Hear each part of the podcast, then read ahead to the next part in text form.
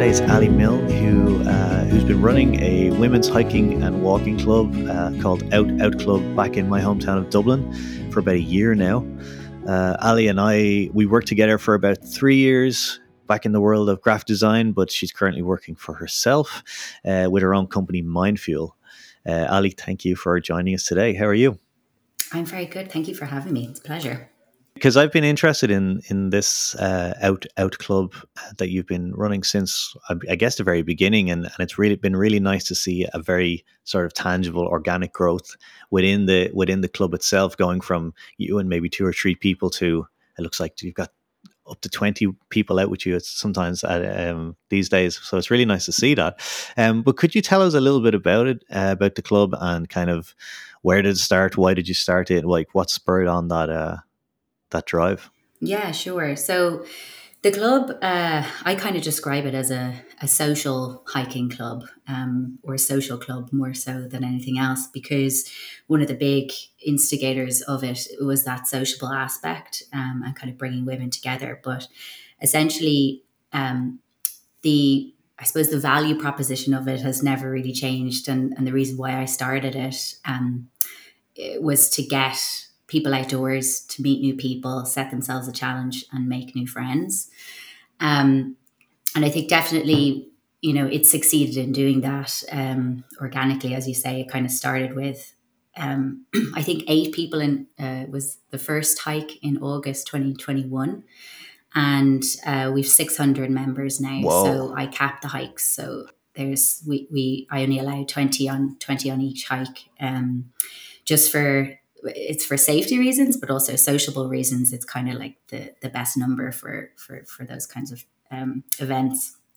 But I think what's interesting about this question, um, when I hear anybody answering a question like that, like why did you start this thing? I think, you know, how long is a piece of string? There, there's there's sort of the there's the there's the trigger that kind of forces you to make a big decision and, and create something and then there's the route that you know right. seeded itself um, over you know consecutive events over your lifetime that kind of brought you to that point in in creating it um, so I can give you the short answer, uh, or I can give you the long answer. But potentially, give me the long when answer. You hear how long, we... when you hear how long the short answer is, you might regret that. Um, no, hit me. Honestly, we, I, we're, we, I've got, I've got nowhere else to be. Okay, okay, cool. Well, I think that the so the trigger event was that you know we were spending so much time at home uh, during lockdown. Like the pandemic forced people to kind of experience the world around them a little bit more, um, and you know the the main objective I think of the club is about connection. So connection to the world, like the real world and nature, and connection to yourself and other people. Um, and I think that for me, you know, if I if I actually am to think about it, the root of this would have started, you know, when I was a young girl, and um, you know, I was in a, a an all girls school. Um, it wasn't a great experience for me um, I actually learned very like later on in life that I'm neurodiverse. So I didn't really understand why making connections was more difficult for me or why I wasn't as good in social situations or understanding social cues um, that are really important for building those connections uh, with people. I was I never w- was very good at understanding those, so it led to a lot of kind of negative social experience for me that kind of built up over time and um, would have kind of taught I suppose taught me to kind of stay a bit guarded and it meant that then my social circle was quite small um, which I never had an issue with. You know it, it's kind of safer uh, psychologically if your social circle is small and you, you know you have, you've got like three people and you trust them with your life. Three close friends. Yeah, yeah exactly. yeah. Um, sure. But uh, the result of having a really small circle is that when, you know, they're not all going to like the same things as you. So when you want to go for a hike or you want to go and do something, you know, they're either not going to be available or it just might not be their thing. So I found myself in a situation where I was I was really leaning on my partner, Simon, who's also my partner for in, in Mindfield. He's my other co-founder. I found myself leaning on him quite a lot for those challenging outdoor experiences, which is, you know, it's too much to ask for one person when they have their own uh, things that they like to do as well. So that was one of the one of the cogs to it. Um, the second one actually was that um, you're actually, I think, uh, you'll be familiar with uh, the elderly woman that I've been friends with for, I think, going on six years now. So I met her through a charity called Friends of the Elderly that's based here in, in Ireland. Um, and they uh, essentially just connect you with someone and um, you befriend them and they, they kind of go into the background you never really talk to them again but i essentially see her every week for at least an hour in her home and um, it, yeah it, it's it's a it's a it's a good thing to be able to do um, because it means a lot to to her and like i would i would urge anybody if they have any kind of desire to to help people in isolation to kind of look into things like that. But um, it's been rewarding as well. Obviously, it's not a, a selfless thing. Um, but one of the main things that I've taken away from being around her and listening to her is that when her husband died, um, the year prior to me starting to see her, uh, she realized that she had uh, no friends. She didn't have any children, so uh, uh, you know her family members were all old and living in other places. So she was just completely on her own and not self sufficient, not mm-hmm. um, independent, right? And you know, listening to her about how she just dedicated her life the other to people yeah. her partner, her husband, who was her world. And like her life was amazing when she had it with him. But when he died, then she was just left, you know, without an identity.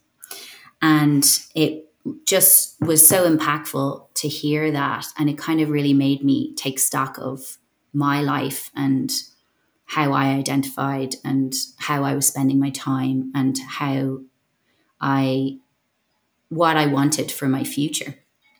So it kind of really spurred me on to see, you know, how can I how can I broaden out my social circle, but with people that, you know, really like the same things as me.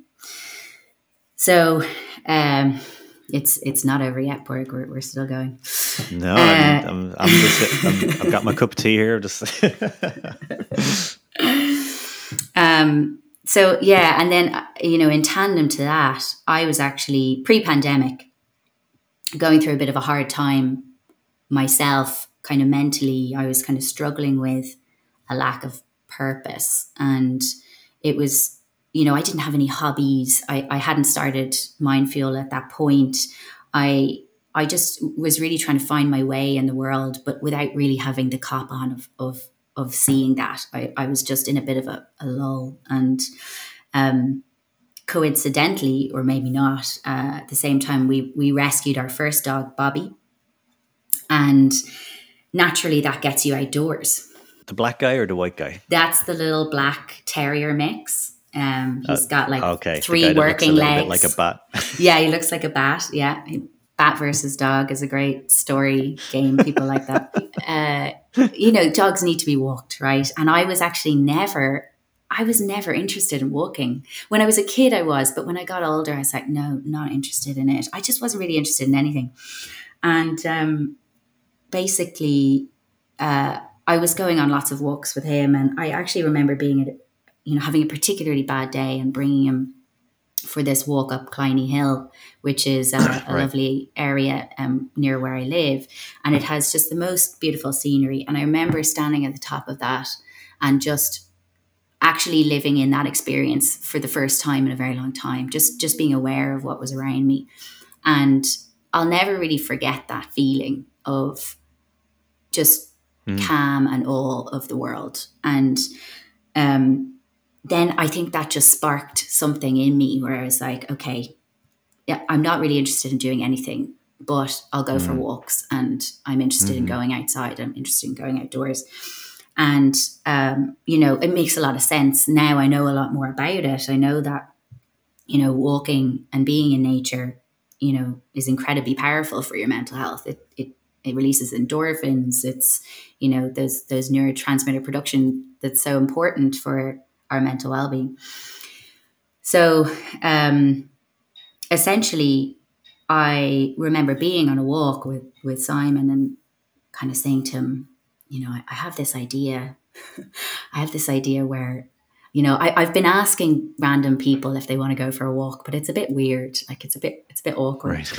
so I was like, I have this idea that I'll like set up a club and then it's not so weird if I ask people if they want to come to a walk or a hike with me, then um, you know they can easily say no uh, and not feel awkward or if they're into it they can they can come. So uh, simon obviously always very supportive always very encouraging um, you know really encouraged the idea of it being you know a women only club because at the time you know i wasn't actually even aware that there was any uh, clubs like this. You know now there's there's a lot more because the the pandemic but there was also a couple before i mine existed but the, the, the difference with those really is that um, the ones that existed prior, and I'm sure there's others as well, but the main ones that people would know is that you, you have to kind of pay. You have to pay for the hikes.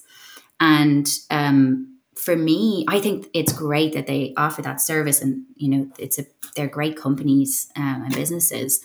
But for me, I was trying to create more of a community where people would come multiple times, if not try and go every time. And, you know, you kind mm-hmm. of build up that social connection. Um, so for me, it's really important. Yeah, camaraderie. So for me, it's really important that the, the general hikes stay, like remain free um, to really encourage. And especially, you know, I, so I'm, I'm just blabbered on for ages about like why I started it, but actually what, what you'll, uh, what you'll probably notice is you know there's a lot of selfish reasons in there for starting it and what i didn't anticipate was just how much it was going to benefit other people or i actually didn't think anyone would want to do it. I, I, I asked like 10 people and, and eight people including myself turned up and i was shocked by that. You know i just didn't um, and you know one of the one of the first people that came on that hike um, i didn't know very well at all. And I was so surprised when she turned up and was so excited to do it. And, you know, to cut a long story short, I'm now in her wedding. So, you know, oh, the, wow. the, the connection, you know, really has made a difference. Yeah, for sure. And I think um, those common goals and sort of common interests that people have, like we're more like, as you know, the old phrase goes, like we're more like than we really understand. And, you know, it just takes talking to someone from a different, you know, maybe uh, career background or a different sort of uh, ethnic background or whatever. And you just realize eh, how common uh, and how many, how many, how similar our kind of goals are and things. Um, and I think for me, I just to say, I think it's quite a provocative, or sorry, a proactive and sort of like a, a sort of a, a, tangible action to take from someone who, and I think that's very yeah. much a reflection of your personality from the kind of person I know that you are.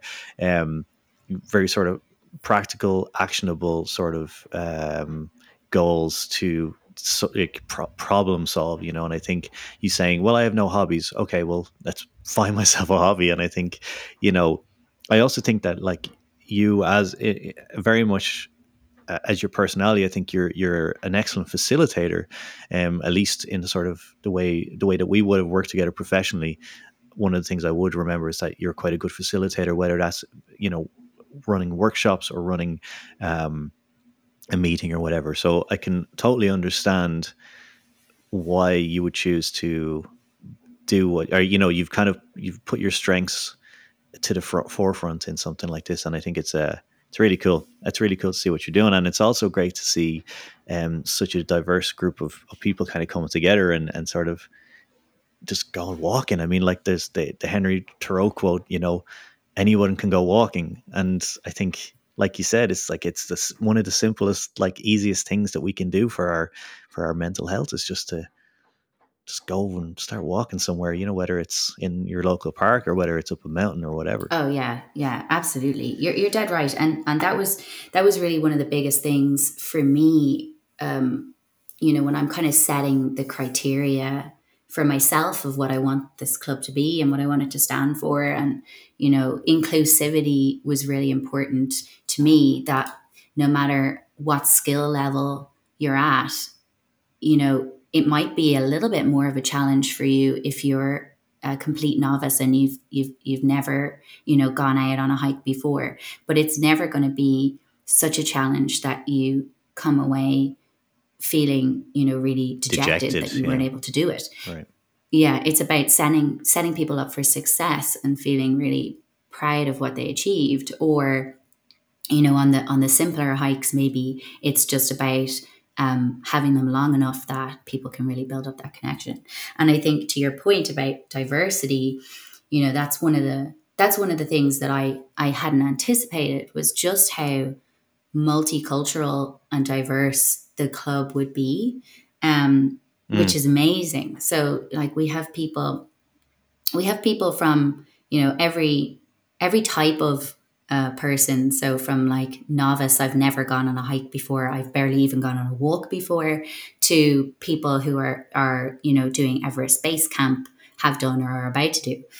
Um, and then we also have you know we've got you know, you know native Irish people, but then we also have a lot of people from other countries that have moved here, and so of course their social circles are going to be so much smaller that like having opportunities to socialize is really rare unless you're kind of going out drinking and stuff like that. I don't know if it's like maybe um I guess like almost like guys are almost afforded more hobbies than girls than women are.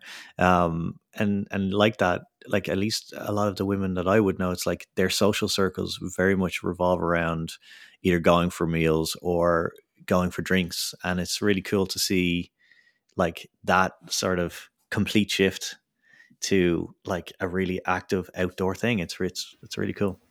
I think you're totally right. I was only I was only talking about this with someone the other day. It's like, you know, for there's a lot more men who are into group sports than there are women who are into group sports. There's obviously women who love group sports, but ratio wise, um, I think you're totally right. It's just, and it's not something that I, it, it, was almost like if you weren't into them, then it was like, where else would you would you go to meet people? Sure. And I think that, right. you know, especially when all the clubs were closed during lockdown. I mean, I'm not a, I'm not into clubs anymore, but like when all the clubs were closed and all the bars were closed, you know, how how could you meet new people? Like uh, unless you you took up a sport or you know you joined um, Facebook groups and things like that, which are great. But you know, it, it, there's there's an element where I uh, one one of the things that someone said to me before is like it's just great that I don't have to organize it. Someone else tells me where to be,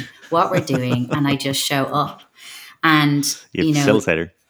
Yeah, to, to your point about facilitation, right? That's one of my favorite things to do. I love yeah. facilitating. I don't know why. I've ne- I'm you know we did some training in it when we were in Zero G Porg, but it's just a natural thing I think I've always leaned into. Um, but I love organizing stuff. Like it gives me that dopamine rush that um, I kind of lack uh, generally. So I really enjoy doing that. And if you know if other people just you know they don't like that and they just want to join things, then it's a perfect combination. Um, and I think. Uh, yeah, like I, have just learned so much because you're in these. So I, I should set some context. So uh, my general criteria for all of the the hikes, the general hikes that we do, are like you know three hours. There'll be a degree of challenge to them. So whether that's the elevation or um, maybe it's even longer. Um, so it's a lot of it's a lot a long time to kind of get to to chat to different people.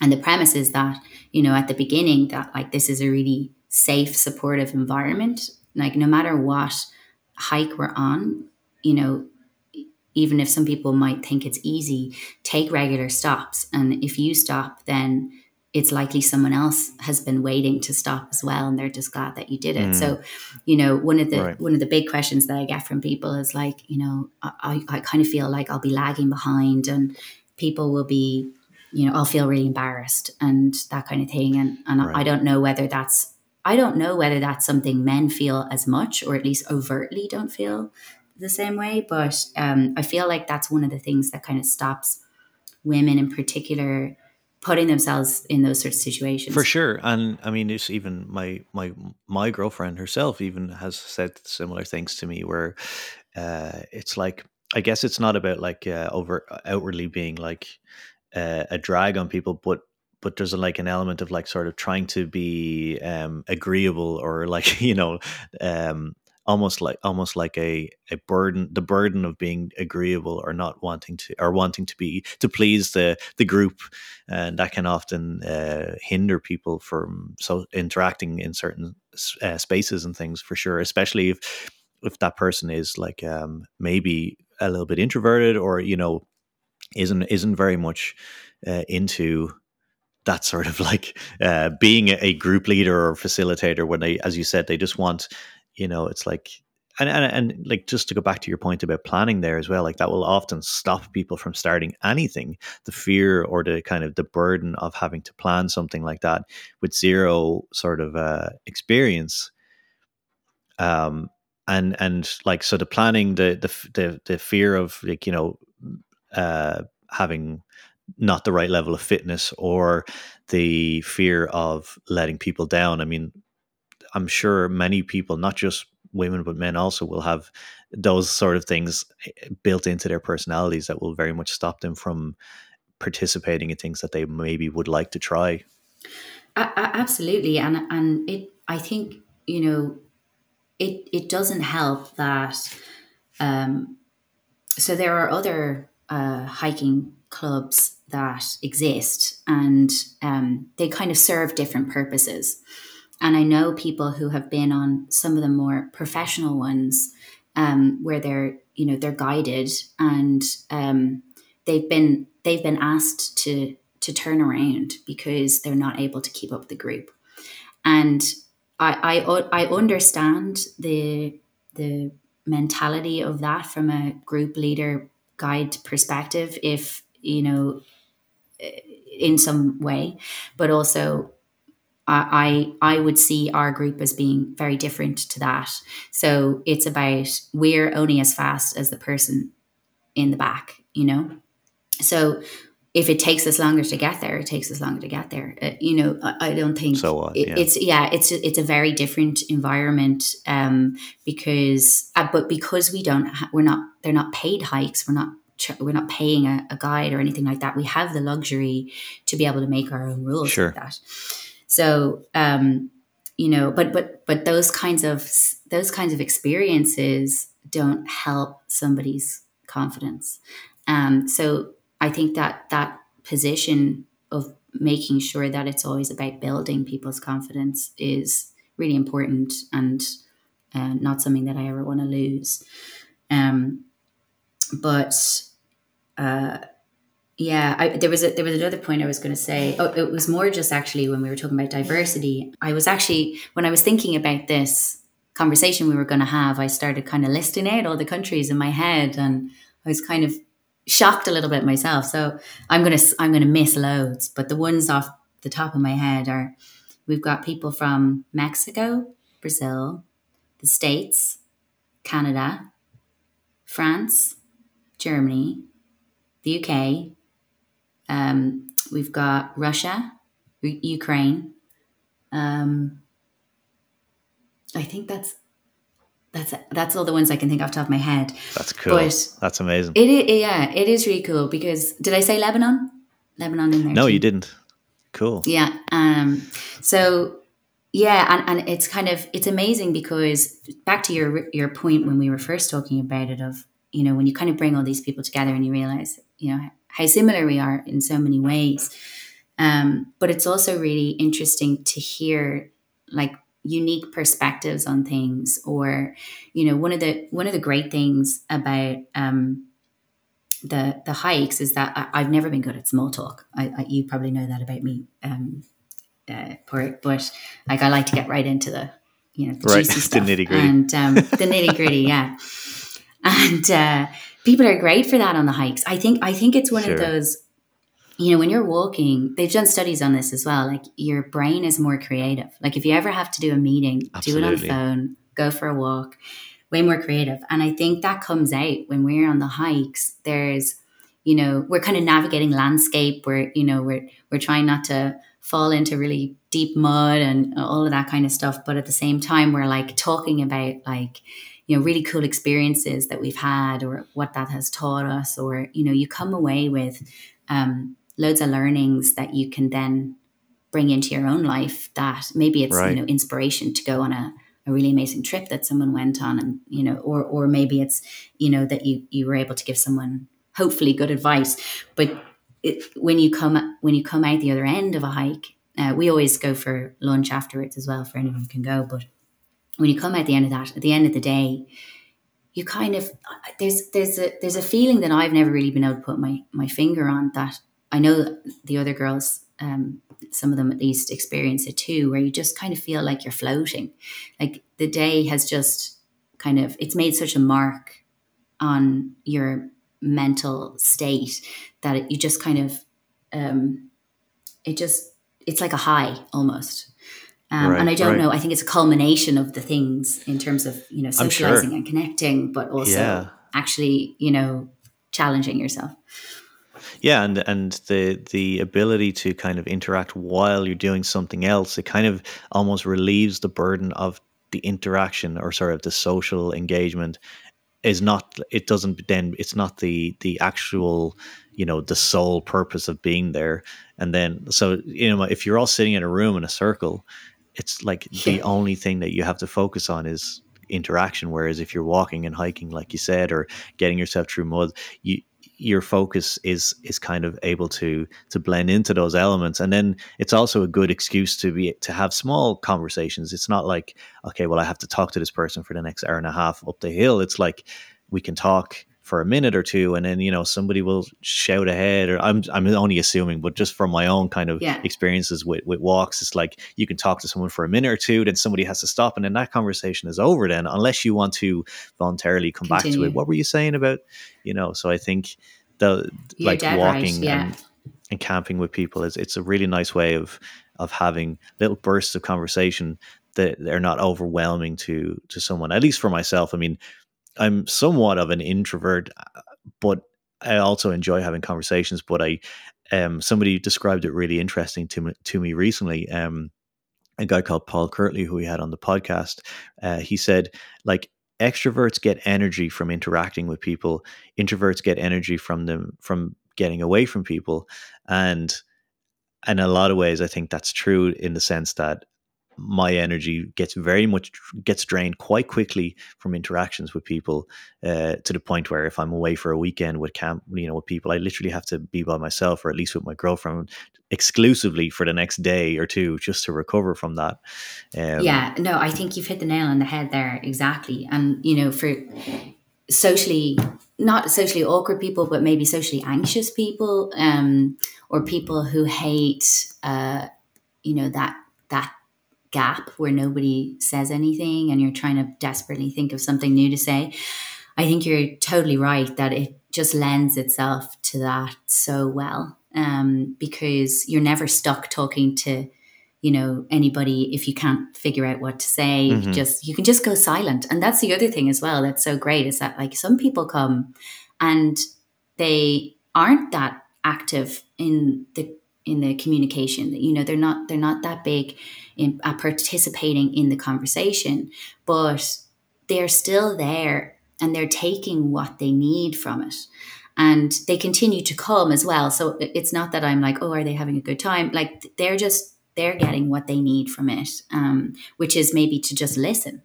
And uh, i think you know we all we all to your to your point there like we all kind of socialize differently and we need different things. And you know, it would be much more difficult for a person like that to sit in a room with 20 people and not say anything because that would be really obvious and people might be like are you okay? And then you know it becomes this big thing.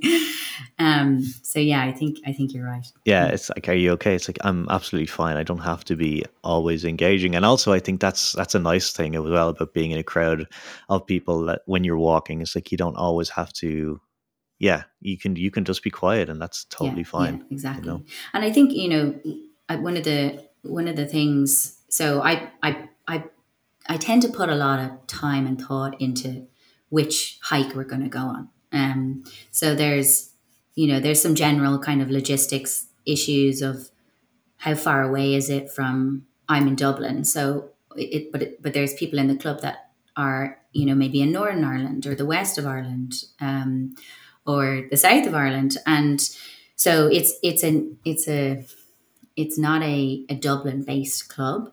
So right, okay. Oh, I tend I, I was going to ask that actually. Yeah. Yeah, yeah. So so I tend to choose. I don't tend to choose hikes in Dublin. I tend to choose hikes that I've never been on because I like to do new things. And if it's not like I've done everything, but if I've never done it, then there's a good chance that some or most other people in the group haven't done it either. And then we're all experiencing this new thing together and we're all figuring it out together. Now, now don't get me wrong, I'll make sure that it's something that we're capable of doing and mm-hmm. I can mm-hmm. navigate us through.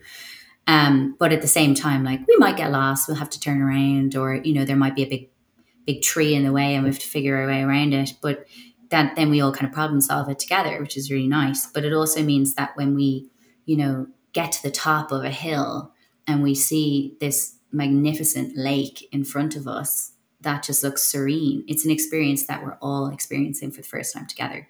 And there's something quite sure, magical about sure. that. That's very cool. I really like that. I mean, do you think that there is a certain like I I love the the the phrase that you use on your website like no pros just good times. And I think, you know, there's a very simple ethos you know, we think we can all get behind that. Um, but do you feel like, or do you, would you ever be interested in maybe upskilling in a way that, you know, maybe you take a mountain leader kind of course, or you maybe do some mountaineering or some navigation courses? And do you think that that would maybe in some way enrich the experience, or would do you think that it would sort of kill the spirit of that? It's a great question and very topical because I was literally only going through the Mountain Leader UK and Ireland checklist um, mm-hmm. four days ago. So right. it's definitely something that I'm interested in um, pursuing from my own personal perspective, but also obviously for the club. Um, because, uh, you know, it, it, it, it's it's not that it becomes a slightly different thing, but I do want to know that I could take us on any hike, um, that I could bring us anywhere, and um, that uh, I would know exactly what to do in any situation. I think that that's really important, um, just from a from a leader and a navigational and a safety perspective. Um, at the moment, it's a social club, so you know, for legal reasons, like I'm going on a hike and whoever would like to join me can come. So I'm not the leader. Um, right, right, right. From from my own perspective, it is something I'm really keen to kind of evolve and develop. I'm always like to get better at something, um, particularly if it's something that I really enjoy. Um, but uh, it is also something that I'm very keen to I suppose to keep it in house is probably the, the best way to put it. Like I, I think when you when you have to bring a guide into situations, like sometimes it's warranted for sure, but it also changes the dynamic. So if I have that skill set, um, that would be a, a mountain leader skill set, then sure. it'd be great to to not have to worry about having to bring somebody else in for certain mm-hmm. situations. Mm, mm, yeah, if you did want to do more challenging climbs, or if there was maybe, because I imagine the people that are walking with you, they're also like gaining more experience and probably gaining more confidence, and maybe starting to think about climbs that they wouldn't have really dared do before they started with you because you've got yeah. you've got your you've got a framework of your own abilities then you've got a sort of a uh, something to reference against, then, don't you? When if you're if you've never hiked before, you have no idea what you're. I mean, it's like you know they they, they say like you have no idea what you're going to be like in a particular situation until you're actually in it and the more you're in that situation the more you're able to understand how your body reacts in certain whether that's coming up off a tree line into like you know once you get out of the tree line and the temperature drops and the rain starts hitting you you know some people find that absolutely miserable some people absolutely love that oh 100% so when um I tend to kind of make uh, snap decisions um, about uh, challenging things that I want to do. So um, when I was away over Christmas, um, I had seen this idea of a Four Peaks challenge. I don't know if you're familiar with it, but essentially, there's uh, it's the four tallest peaks in the four provinces of Ireland. So, um, essentially, there's uh, basically decided that I wanted to do this challenge um, never having never having climbed. Oh no, sorry, I tell a lie. I, t- I climbed one of them already, Lugnaquilla, um, during the pandemic, and uh, I was like, this. I would just love to do all four, and I put it out on Instagram and said, look, anybody wants to to do it with me. It's not it's not an official club thing. It's just anybody wants to do it who's part of the club. So. Um, I think there's like 10 or 15 of us in the group um, at the moment. We've done three of the four. Uh, our last one is Carrauntoohil, uh, which we're doing in September, and that's the big boy. That's the tallest. Yeah, that's one thousand and thirty-eight yeah. meters high. So the last one we did, yeah, the, well, the last one we did was Mweelrea, um, which was only eight hundred and fourteen, but because of the route that we went, which was far more scenic, but and you kind of traversed three peaks, it ended up taking us. Um, what was it? I'm going to get it confused now. Eight hours and 40 minutes. So that was definitely the. Fuck. Is that the ra- round trip? that was a, yeah, back, uh, it was a, a there and back. Um, but we we were staying. It was in Mayo, so we were staying there, and you know we made a we made a, a weekend of it and whatever. But like that was hefty. That that that was some challenge. But like you feel so good after it, you know, like it's you just feel like sure, I can just sure. do anything after that. Um, sure. You you've uh, you you're also like just reminded me there. You're saying that you kind of yeah. made a weekend of it. You've started expanding the club out to kind of offer retreats. Yeah, uh, could you tell us a little bit about that? Like, what's like where is there? Yeah, what's different yeah. about it compared to the hiking? Is there going to be hiking involved? Is it going to be very much like a relaxing experience, or you know, what's what's in store? Yeah, it's it's a combo. So essentially, it's the club's one year birthday in August, and I was like, I want to do something that really kind of brings all the great aspects of the club together, um, and you know maybe multiple events, um, just to really kind of celebrate um, the community and celebrate coming together and all of that kind of stuff. So I actually have two things planned. So the retreat was the is the first one, and um, essentially that's in um, this beautiful venue in Wicklow.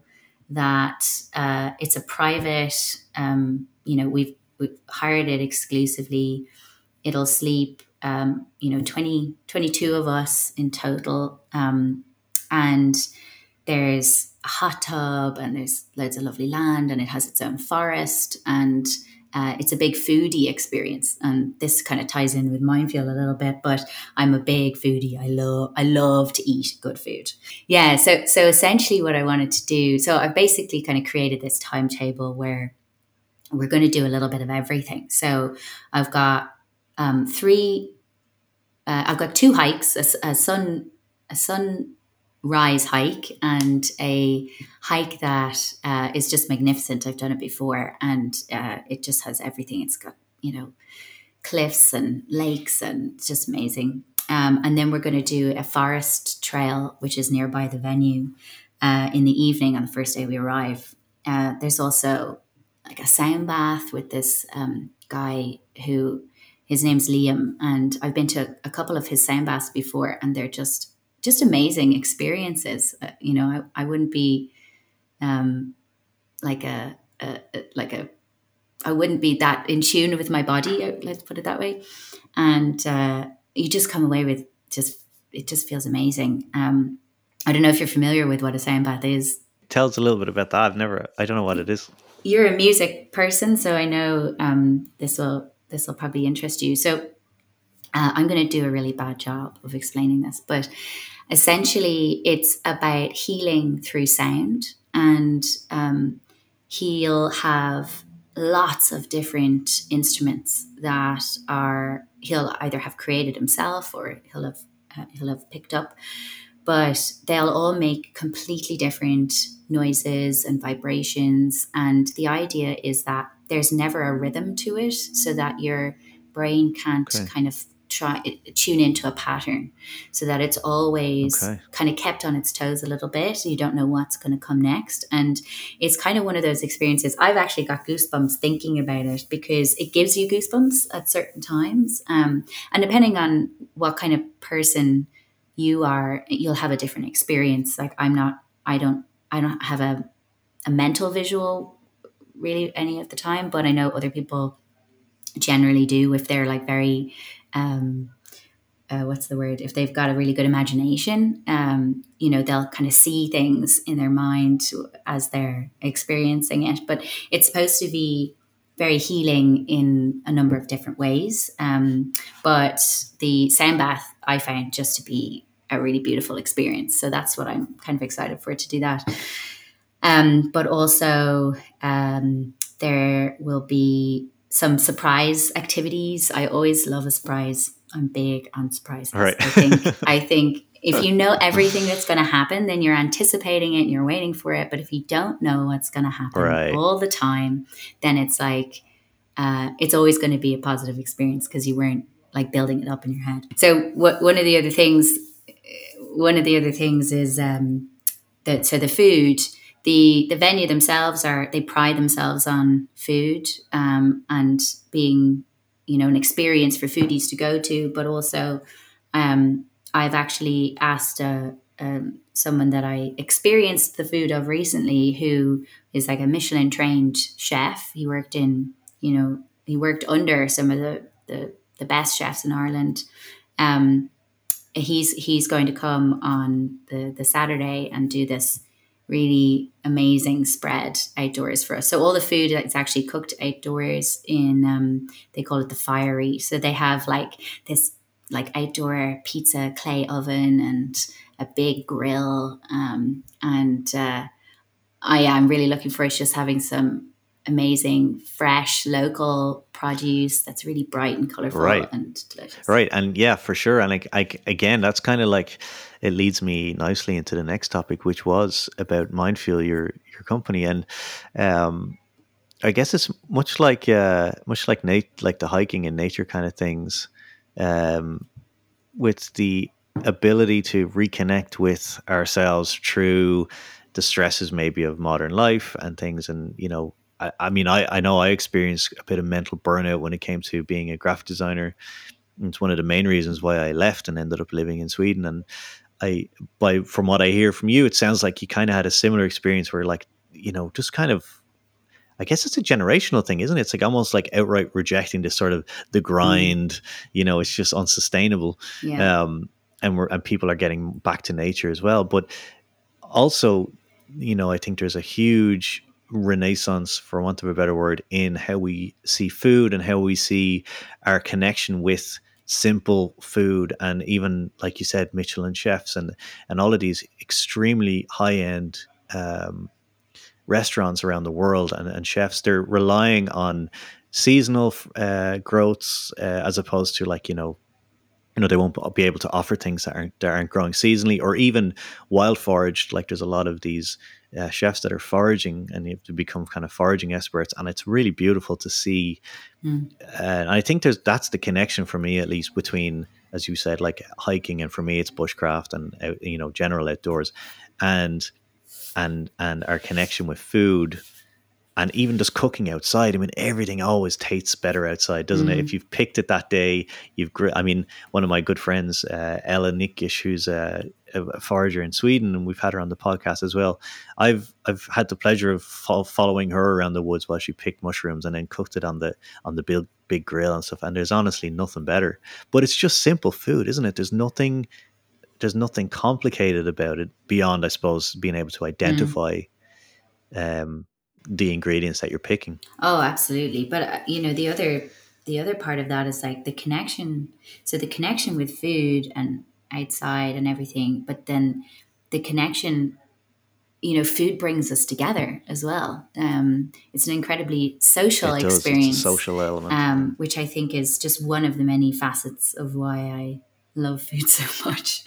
Um, but yeah, I, I think I think I think as a as a generation, you know, I think other cultures and civilizations were much more connected to to natural food than than we are in the Western world now. But I think that this generation are are trying to reconnect with it, um, no matter what kind of person they are. So, like you're an outdoor person, um, so you're experiencing it much more naturally more often than somebody else would. But I think to that point, like there are people mm-hmm. who are trying to understand food and how important um, actual, real, natural, whole foods are for themselves. Um, and that's really one of the the I suppose the foundational elements of, of Mindfuel. So Mindfuel essentially, you know, started uh, in 2019 and you know our mission has never changed which is to improve brain health through nutrition um, and when in 20 in 2018 when the idea you know first came to myself and my partner simon the the world was not ready. Right. you know, we weren't talking about we weren't even talking about gut health at sure, that point. Sure. You know, the idea we would get we'd get full pushback from people being like, "No, I just fundamentally do not believe that the food that I'm putting inside my body has any impact on my brain." Yeah, and you, you know, when we when we talk yeah. about the brain, like I, I I know. I mean, it seems so obvious now, and I'm sure there's still going to be people in 2022 that say mm. that, but it was just like, and then you'd say to other people, and it was like a little little light switch went off in their in their mm. head, and they go, "Oh my god, it's so obvious." I've just never sure. thought about it because we were, you know, the the idea of nutrition has just always, at least in our mindsets, our generation has always been around fitness and right, weight loss, right. and you know whether it makes you fat or not, um, calories performance yeah like you know it's about it's about kind of the protein and all of that kind of stuff. And you know that serves a purpose. But essentially you know the the, the real reason that we need to exist is that n- no one uh, is getting all of the nutrients that they need um, for their brain so you know there's this there's this um, concept called uh, RDIs, which are um, basically the, the minimum amount of uh, that particular nutrient you need to survive. So, recommended daily intake is what it's called. So, at a bare minimum, this is what you want to be reaching. And across the board, no matter what country you're in, no one is reaching all of those nutrients. Um, at the minimum level. So it will change depending on what area of the world you're in as to which ones are going to be the most efficient. Um, but as a general rule of thumb, you know, omega 3, which essentially your brain is made of fat, um, we don't get uh, enough of the right. So we get a lot of omega 6, um, and you need to have this ratio. And omega 3 you get from, most people know you get it from like oily fish. Um, but people don't really eat enough of that. But what people don't really know is that the oily fish are getting it from the algae and the seaweed that they're eating. So there are ways to to get if you're a vegan or you're plant based. There's um, there are ways to get omega three that you know don't require you to eat fish. But that's just one example, right? There's you know antioxidants we need for yeah we need like for anti inflammatory. So like you know, we were talking about mental health earlier. And one of the big challenges to our brain is that it's inflamed because we are taking on board things that inflame our system. So, um, you know, culprits can be anything that we're intolerant to.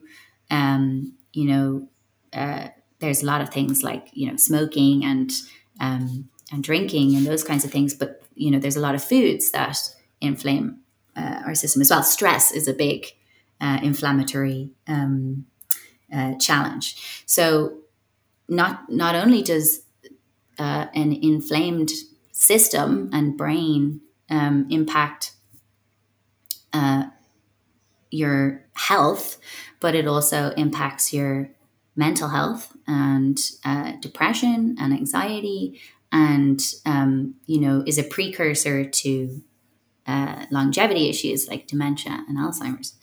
So, you know, they're just kind of two uh, I've pulled out, but there's there's so many, and you know, the, you know, really, really, what it comes down to is um, that our diets are really minimal. You know, we, we have very we don't vary them because uh, for multiple reasons, right? Accessibility, motivation, inspiration. Um, you know, we're tired at the end of the day, uh, or maybe there's just like certain things we just love to eat. And so we just don't broaden our decision fatigue with cook with cooking and all that kind of thing. Oh, exactly, exactly. Um, so that's one of the reasons that our plates are so kind of not uh, what's the opposite of diverse, simple, I suppose. Uh, yeah, or, or or mono, yeah, like m- monotonous maybe. Was was there was there ever a time in in human history where we were getting uh, what our brains needed? Because as you're saying, no matter what part of the world you live in, nobody's getting what they need for their brains. And I would imagine that, I mean, I mean, correct me if I'm wrong, but a presumption that I would make was that would be that people have more access to nutritional, high dense, high nutritional value food today than maybe any time in history. And I mean, even going back to, you know, we always you know there's this almost like fetishization of like you know primitive diets neanderthal diets and, and kind of all these kind of things but the mm. reality is that their their diets might not have been particularly diverse either and i guess maybe that's maybe that's the key isn't it it's that you're not eat they weren't eating the same thing every day they might get uh, you know a bit of red meat a couple of times a month or you know they'd have to rely on whatever was growing on the trees that that season or that month or whatever yeah, I, th- I think what's it's there a, good, time? It's a good question. Um, I'm not an expert on historical nutrition or even nutrition for that matter. All the information that I have has been built up from working with our scientific team and understand trying to understand it myself. Right, right. But I think that um, it's a it's a really good question, and and essentially what it, what one of the the points that I would make is that the quality, the nutritional quality of the food that we have today uh, is far inferior to the nutritional quality of the food 50 years ago, 100 years ago.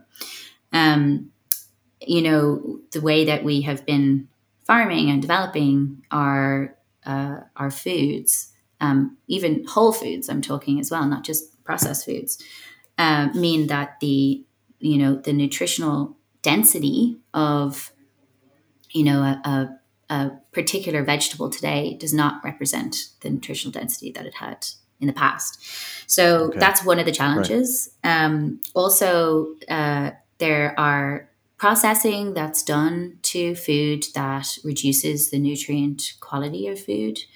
Um, and then the other element I would say is that, you know, say um, foraging um, civilizations, they would have eaten whole foods. So it they would have been getting it raw or you know potentially at some point they would cook it, but they were mm-hmm. they were not using harmful uh, substances in order to to cook it. So some oils, for example, are great to be eaten raw, but when sure. you cook them at a certain temperature, they become um, more harmful, or right. you know they yeah. might um, kind of contribute to inflammation or you know they have more harmful qualities to them so i think that they're all things to kind of consider but also you know i suppose the very nature of foraging right is that you don't really know what you're going to come across. And that kind of idea of um, what diversity, I, I couldn't say how many options they had, but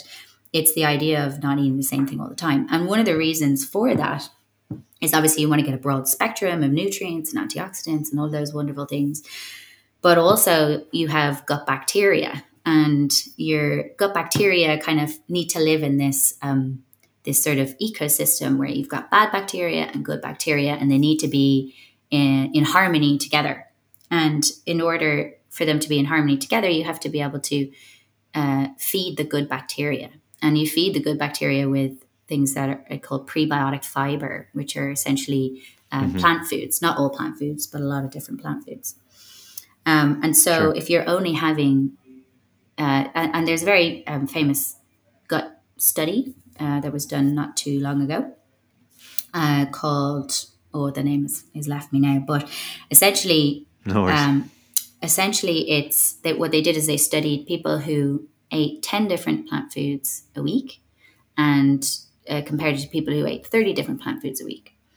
And it showed a significant benefit to uh, the people who ate 30 different plant foods a week. So that has become the kind of uh, standard um, recommendation now. Interesting. Uh, when it comes to encouraging diversity and um, uh, plant foods. And I think that's the other thing, you know, maybe kind of comes back to the nature conversation, which is that you know, even though there is this big surge in um, vegan and plant based eating, there is a significant portion of the world that does not eat plants or a lot of plants.